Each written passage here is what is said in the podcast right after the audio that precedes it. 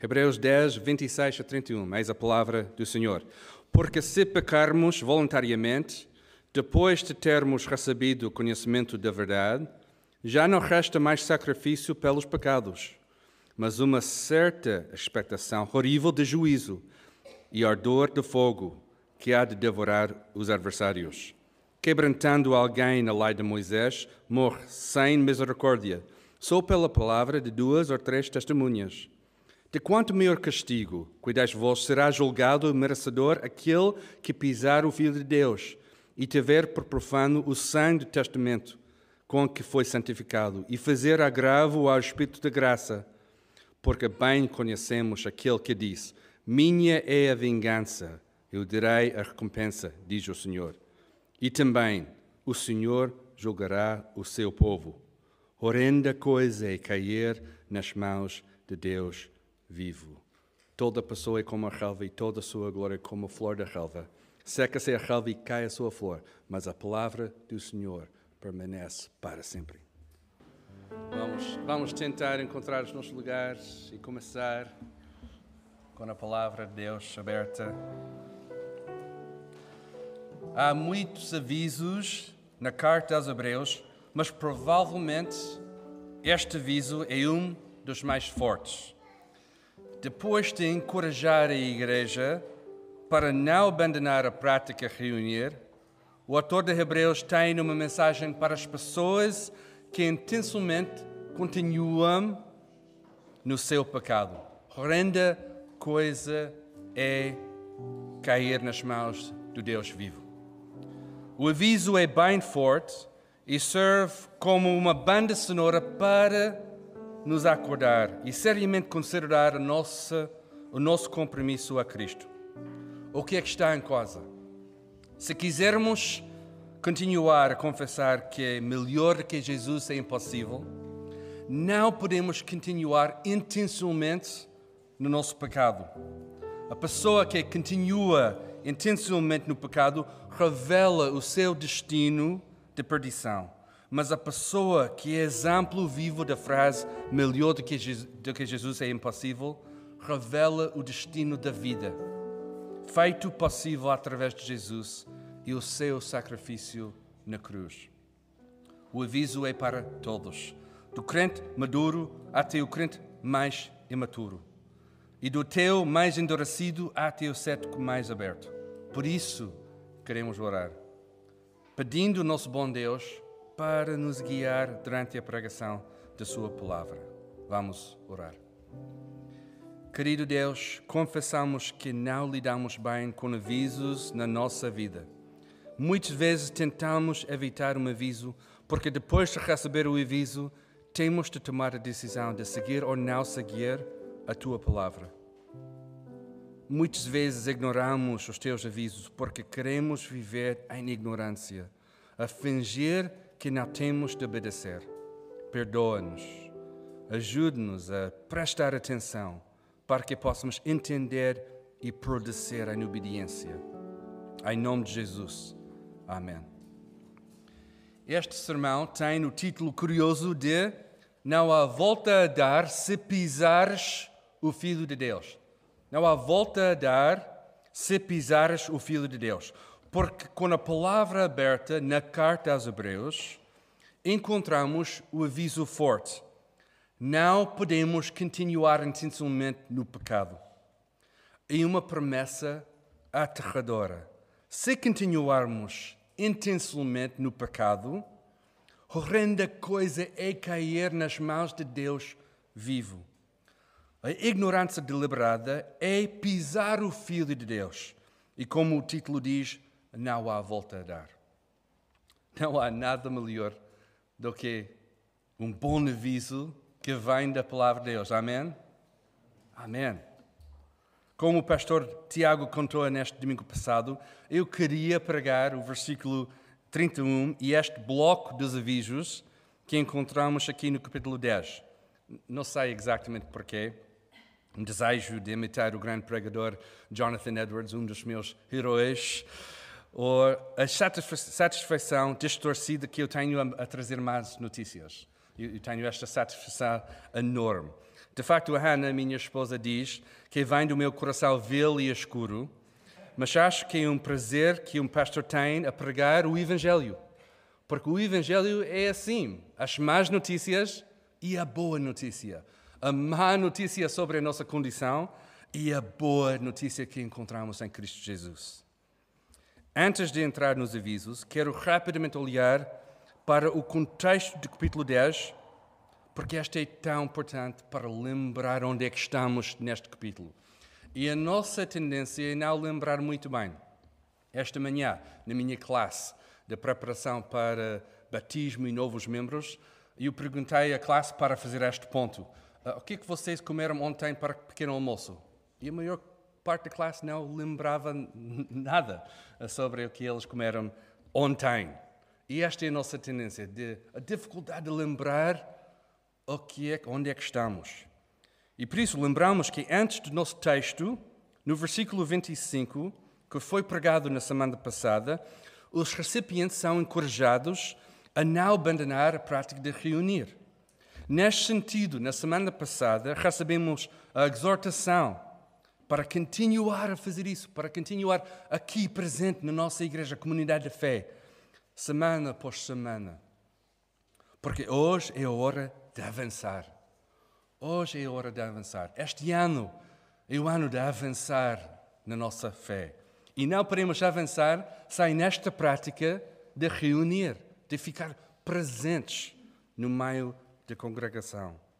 O capítulo 10 está cheio das boas exortações, para termos coragem para entrar no lugar santo, versículo 19, para termos o novo acesso que Jesus abriu, versículo 20, que Jesus é o nosso grande sacerdote e este tem sido o tema desta carta. Jesus é o nosso sumo sacerdote. Não há nada melhor do que Jesus. Para entrarmos com o coração sincero, com a plena certeza da fé, com o coração purificado e o corpo lavado com água limpa. Versículo 22. Todas estas coisas boas que encontramos em Jesus, o que Jesus fez por nós. Nada que nós fizemos ou merecemos, mas tudo que Jesus fez por nós. E não só isto, mas temos um encorajamento para manter inabalável, a nossa confissão de esperança e para nos estimular uns aos outros.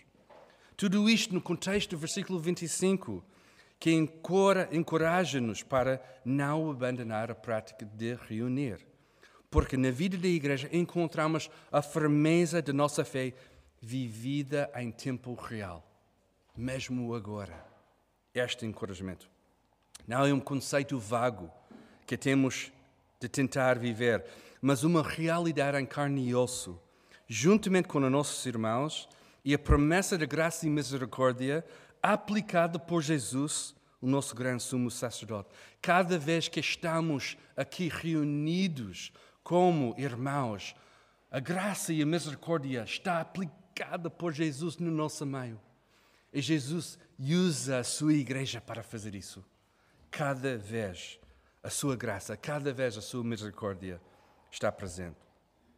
Podíamos viver toda a nossa vida só com estas boas coisas, não é? Mas Deus conhece a nossa tendência. Deus conhece a nossa tendência.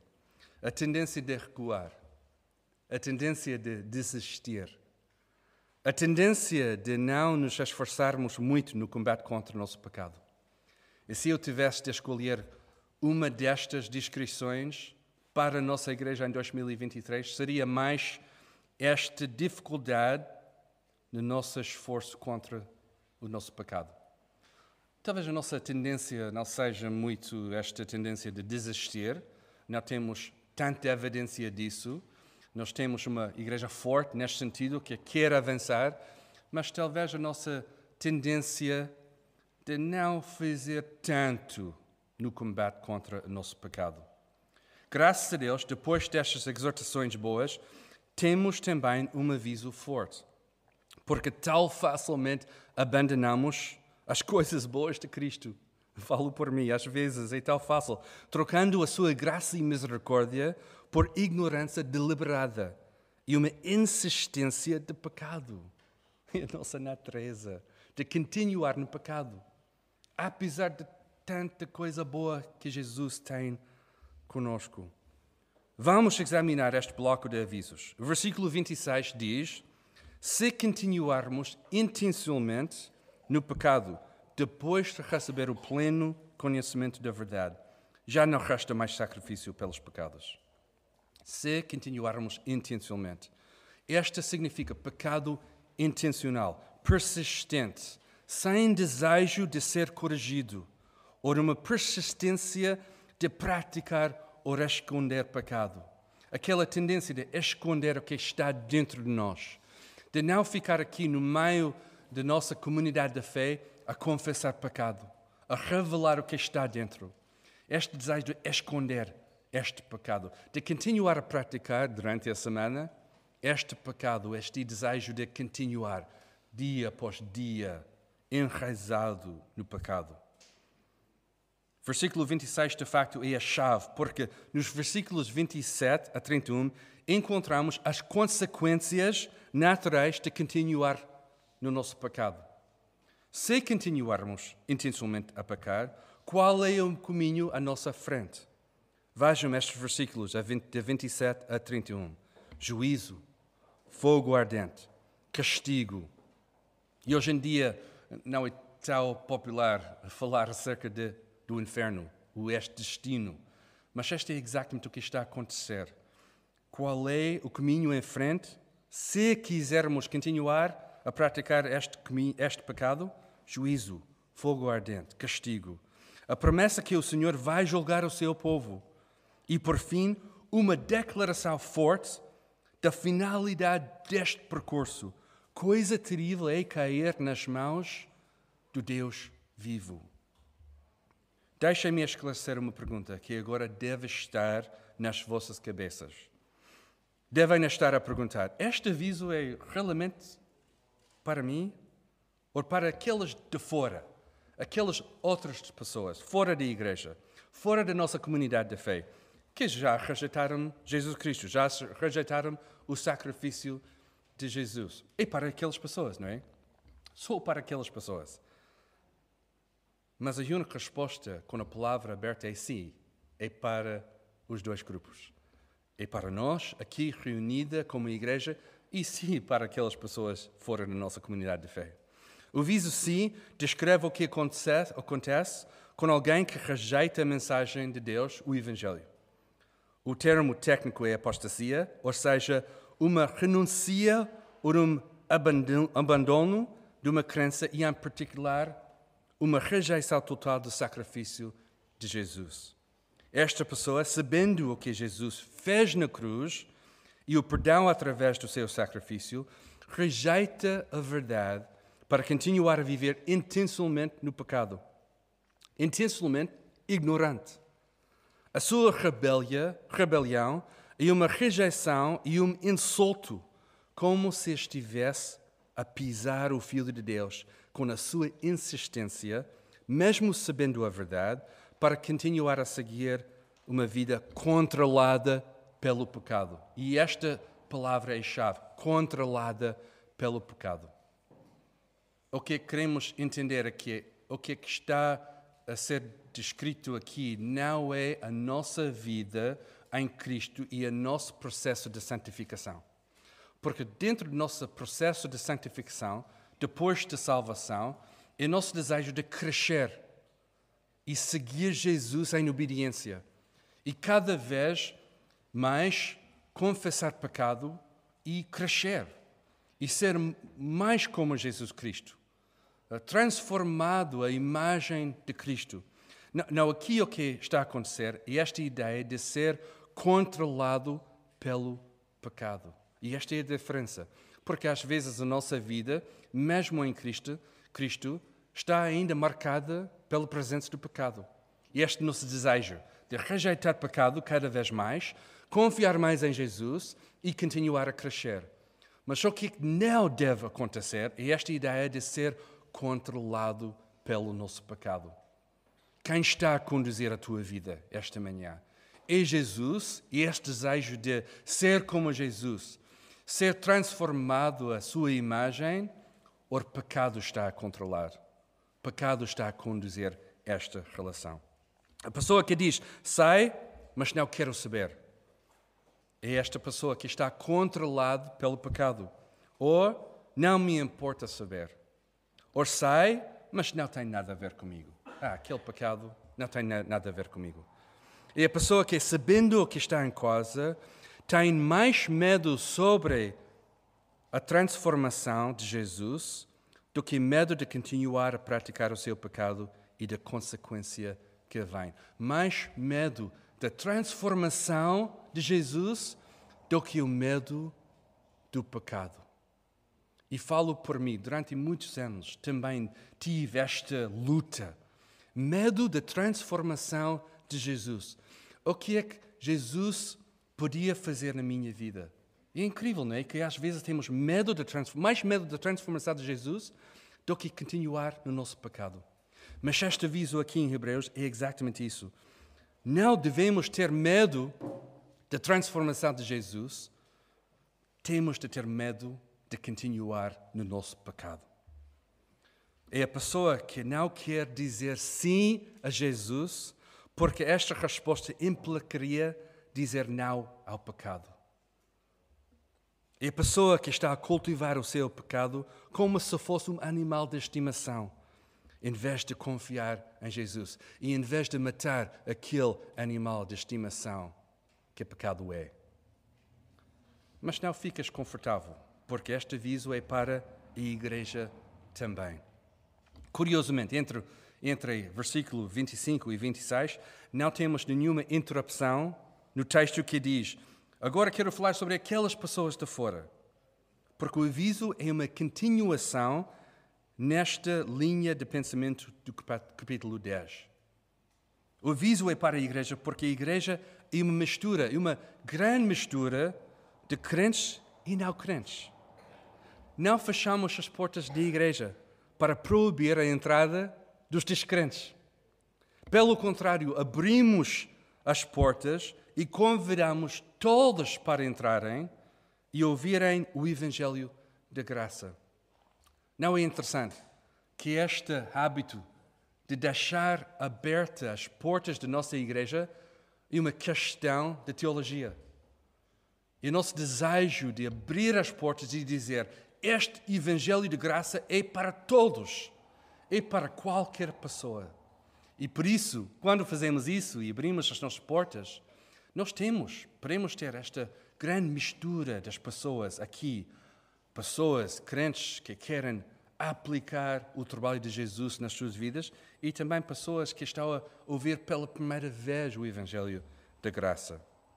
E, na verdade, a membresia desta igreja e de todas as igrejas evangélicas é reservada para as pessoas que confessam Jesus como Filho de Deus e são batizados. Mas deixem-me dizer, já vimos pessoas que disseram as palavras certas, que fizeram as coisas certas, e mais tarde eles negaram a fé e foram-se embora. Esta já aconteceu comigo, comigo, neste ministério que eu tenho aqui em Portugal. Nesta igreja eu já batizei cinco pessoas. E, e podem dizer, oh, só cinco pessoas, pastor Mark. E depois deixo os outros uh, fazem mais. Mas aconteceu comigo. Dos cinco que eu batizei, apenas três estão em boa relação com Jesus e a sua igreja local. Duas já foram embora. Duas já desistiram. Esta é a nossa realidade. Não podemos ficar aqui e pensar que isto, este aviso tem a ver comigo. Este acontece na vida da igreja. Neste sentido, por mais difícil que seja, a carta aos Hebreus está a dizer que sim, tens de dizer as palavras certas. Esta é importante.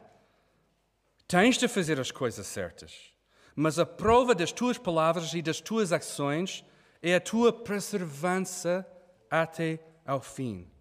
A tua perseverança até ao fim. Claro, a carta aos Hebreus diz que quando continuamos até o fim, Deus preserva a nossa fé. E esta é importante. Sem esta parte, não temos outra parte. Deus preserva a nossa fé e por isso continuamos em obediência. Esta é fundamental. Mas a ideia que Deus vai preservar a nossa fé não significa não, que não temos trabalho para fazer. nós temos trabalho para fazer, porque queremos seguir em obediência o que Deus está a fazer na nossa vida. Jesus, durante o seu ministério, deu-nos avisos também para que possamos entender estas coisas. E quando estava a preparar este sermão, e esta é a parte única e incrível que, que acontece quando preparamos um sermão. Depois, as ligações dentro da palavra de Deus está a acontecer. E imediatamente, a partir deste versículo em Hebreus, comecei a pensar sobre o ensino de Jesus. O que é que Jesus sempre dizia sobre estas coisas. Porque Jesus sabia que a vida da igreja seria marcada por entradas e saídas. Pessoas dedicadas, pessoas menos dedicadas. Inimigos de Cristo, amigos de Cristo e por aí fora. Jesus disse que dentro da igreja haveriam lobos. Existiria a realidade dos quatro solos, os terrenos, e haveria uma mistura de trigo e joio, ovelhas e cabritos. Há lobos dentro da igreja e por isso temos de ter cuidado avisando toda a igreja acerca dos perigos e o perigo do pecado intencional em particular. Os lobos, os falsos mestres, podem estar dentro da igreja. Por quê? Porque abrimos as portas da igreja. Não queremos que estejam aqui, mas podem ficar. E às vezes pensamos que o perigo está longe de nós, aí numa outra igreja fora, ou aí na cultura. E criamos esta distância entre nós e estes perigos e este aviso. Mas temos de ter, ser atentos, estar atentos. Jesus, em Mateus 7, 15 a 16, diz: Cuidado com os falsos profetas, que vêm a vós disfarçados em pele de ovelha, mas interiormente são lobos devoradores. Pelos frutos os conhecereis. Como podemos discernir um profeta falso no nosso meio? O aviso de Hebreus é claro. Se alguém está a ensinar que o sacrifício de Jesus não chega, significa que a pessoa já rejeitou a mensagem da cruz. Se esta pessoa está a continuar intencionalmente neste pecado, sabendo que o seu ensino é contra a palavra de Deus, terrível será o seu castigo. E a palavra afirma isso. Curiosamente, a mesma coisa estava a acontecer durante este tempo na carta de Hebreus. Os ouvintes da carta foram tentados a abandonar a fé, a recuar, abandonar, desistir, não tomar muito sério este combate contra o pecado. Não porque chegaram a esta conclusão sozinhos, mas porque mestres sofisticados começaram a questionar a eficácia, a eficácia do trabalho de Jesus, dizendo: Parece para mim que o sacrifício não chega. Não chega só Jesus. Devem ser coisas mais importantes que temos de tirar ou adicionar. E logo eles capturaram o interesse dos seus ouvintes. Também o aviso é para a igreja, porque a igreja é sempre uma mistura de duas coisas: os quatro solos terrenos de Marcos 4 e o ensino de Jesus sobre o trigo e o joio e as abelhas e os cabritos. O ensino de Jesus sobre os quatro solos é interessante, não é? Em primeiro lugar, existe só um solo que produz alguma coisa. De quatro, só temos um que produz alguma coisa. Um solo fértil que produz alguma coisa, que produz 30, 60, 100 mais vezes do que foi plantada. Em segundo lugar, dois solos têm um bom começo. Têm um bom começo, mas no fim, o que, é que acontece? No final do dia, não dá nada, não há nada aí. Mas no início parece que esta está a crescer, que o semente está a crescer, mas no final não está. O ensino de Jesus sobre o trigo, o joio, as ovelhas e os cabritos também é interessante. Só no fim de Jesus que estas coisas vão ser separadas. Esta coisa interessante, não é? No ensino de Jesus encontramos uma mistura destas duas coisas. E Jesus diz: só no fim que estas coisas vão ser separadas. Provavelmente os discípulos queriam separar já aquelas coisas. Não, somos os bons aqui, Jesus, não é? O perigo está fora. Verifica isso, Jesus. E Jesus diz: calma aí. É só no final do tempo que esta vai ser separado. Em Mateus 25, 26, falando sobre as ovelhas e os cabritos, Jesus diz: E elas irão para o castigo eterno, mas os justos irão para a vida eterna. E por isso, esta importância de continuar a seguir a obediência a Jesus, de rejeitar este pecado e pecado persistente na nossa vida, porque só no fim nós queremos que a nossa vida está neste lado com Jesus. O que isso significa? Dentro da igreja sempre teremos uma mistura dos crentes e não crentes. O aviso de Hebreus é para os dois grupos. Para dizer ao, ao crente: cuidado que não caias. Cuidado, crente, não caias nesta tentação de continuar com pecado intencional. E para o não crente, cuidado, o teu caminho vai terminar nas mãos de Deus vivo. Não como um amigo, mas como um inimigo que merece o maior castigo possível. Mas espera aí. Deus é um Deus do amor, não é? Por que é que temos este aviso tão forte aqui? Por que é que esta está aqui colocado assim? Não é pouco amoroso da parte de Deus este tipo de aviso? É precisamente por esta razão que o nosso Deus é amor e temos este aviso tão forte aqui. É amor da parte de Deus. Colocar aqui um aviso. Para ajudar o crente a entender que melhor do que Jesus é impossível, para continuar em frente, rejeitar pecado e colocar a sua confiança em Jesus cada dia, cada dia, semana após semana, domingo após domingo, durante toda a nossa vida. Para lembrar que é melhor do que Jesus é impossível. É amor da parte de Deus colocar aqui um aviso para ajudar o não crente a entender a seriedade da sua rejeição do sacrifício de Jesus e o perigo de continuar neste caminho de pecado. E, obviamente, afirmamos que é só através do Espírito Santo que faz isso na mente de uma pessoa para entender estas coisas. Mas é um aviso para o não crente também. Quero terminar falando acerca do versículo 29 e a ideia de não há volta a dar se pisares o Filho de Deus. Não há volta a dar se pisares o Filho de Deus. Há dois, dois caminhos aqui na palavra de Deus. Dois caminhos. Um caminho com o destino da perdição e outro caminho com o destino da vida. Um caminho de perdição outro caminho da vida. O segundo caminho da vida abriu para nós precisamente porque Jesus ofereceu-se para ser pisado na cruz, no nosso lugar, e aí tomou todo o castigo do nosso pecado. Jesus fez isso por nós. Ele escolheu ser pisado por causa do nosso pecado, no nosso lugar, aí naquela cruz. Graças a Deus, não há volta a dar aquele que acredita no que Jesus fez, porque nada melhor do que Ele existe. Nada melhor do que existe, nada melhor do que Jesus existe. O seu sacrifício é suficiente. E a prova disso é que no terceiro dia Jesus ressuscitou, demonstrando o seu poder sobre a morte e o pecado.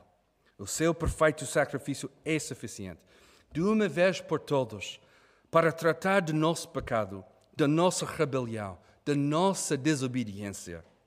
Agora, remidos em Cristo, temos paz com Deus. Deus está conosco cada dia, com a presença do Espírito Santo. E um dia em breve iremos encontrar-nos com o nosso Salvador face a face. Mas o outro caminho é um caminho da morte. É um caminho de ignorância deliberada. Porque tu sabes a verdade, mas não muda nada na tua vida. É uma rejeição prática do sacrifício de Jesus, apesar das tuas palavras bonitas acerca de Deus ou a tua sofisticação moral. Todos os dias da tua vida são uma continuação de pisar o Filho de Deus, ignorando o aviso para entregares a tua vida em total submissão a Jesus. A lema da tua vida é pelo menos é a minha decisão, e tens razão. É a tua decisão cair nas mãos de Deus vivo, e terrível é o julgamento que está à tua espera. Cristão, se a tua vida está a ser marcada, dominada pelo pecado, só há uma resposta. Só há uma resposta: confessar o teu pecado. Não deixa pecado ficar contigo para controlar a tua resposta. Confessar o teu pecado. Não queres cair na tentação de continuar no teu pecado, na ignorância deliberada. Se quiseres continuar na fé, crescer na tua fé em 2023, ignorância deliberada não é uma opção para ti. Não é uma opção, não está na mesa, não é uma opção para escolher. Esta opção foi tirada pelo sacrifício de Jesus na cruz. Porque quando pertencemos a Cristo, esta não é uma opção. Continuar no pecado não é uma opção. E sim, caímos, pecamos, mas cada vez mais temos de ter a sensibilidade de continuar a pedir perdão, neste sentido de confessar o nosso pecado não para receber salvação outra vez, esta já foi tratado uma vez por todas, não é? Mas para continuar a confiar em Jesus, para rejeitar aquele pecado que antigamente dominava a nossa vida. Este desejo de continuar a crescer em Jesus. Confessa o teu pecado. Confessa o teu pecado. E a nossa nosso desejo na Igreja da Lapa em 2023, esta já começou a sugerir aqui na nossa igreja, esta ideia de, em 2023, queremos simplificar a nossa resposta de obediência. Queremos simplificar a nossa obediência. Não queremos complicar a nossa obediência. Por isso, uma simples resposta este ano vai ser: confessa o teu pecado. Confessa. Porque cada vez que escondemos, cada vez que tentamos fingir que não está presente, cada vez que tentamos liderar com o nosso pecado, cada vez deixamos o pecado controlar e ficar mais presente na nossa vida. E o que queremos fazer para crescer este ano é continuar a confessar o nosso pecado, continuar a confiar mais em Jesus. É simples, mas eficaz. 1 João tem este aviso. Se confessarmos os nossos pecados, Ele é fiel e justo para nos perdoar os pecados e nos purificar de toda injustiça. Se dissermos que não cometemos pecado, nós tornamos-nos mentirosos e a Sua palavra não está em nós. Queremos mostrar aqui na igreja e fora da igreja a nosso lugar em Cristo, que a palavra de Deus está em nós. Como é que fazemos isso? Confessamos o nosso pecado. Confiamos mais em Jesus. Descomplicamos a nossa relação com obediência e seguimos em frente. Este é o nosso desejo. A confissão do pecado revela o fruto do Espírito Santo em nós e a nossa insistência de rejeitar a continuação do pecado. É um ferramenta importante na nossa vida e dentro da nossa igreja. É fundamental. Não crente, não crente.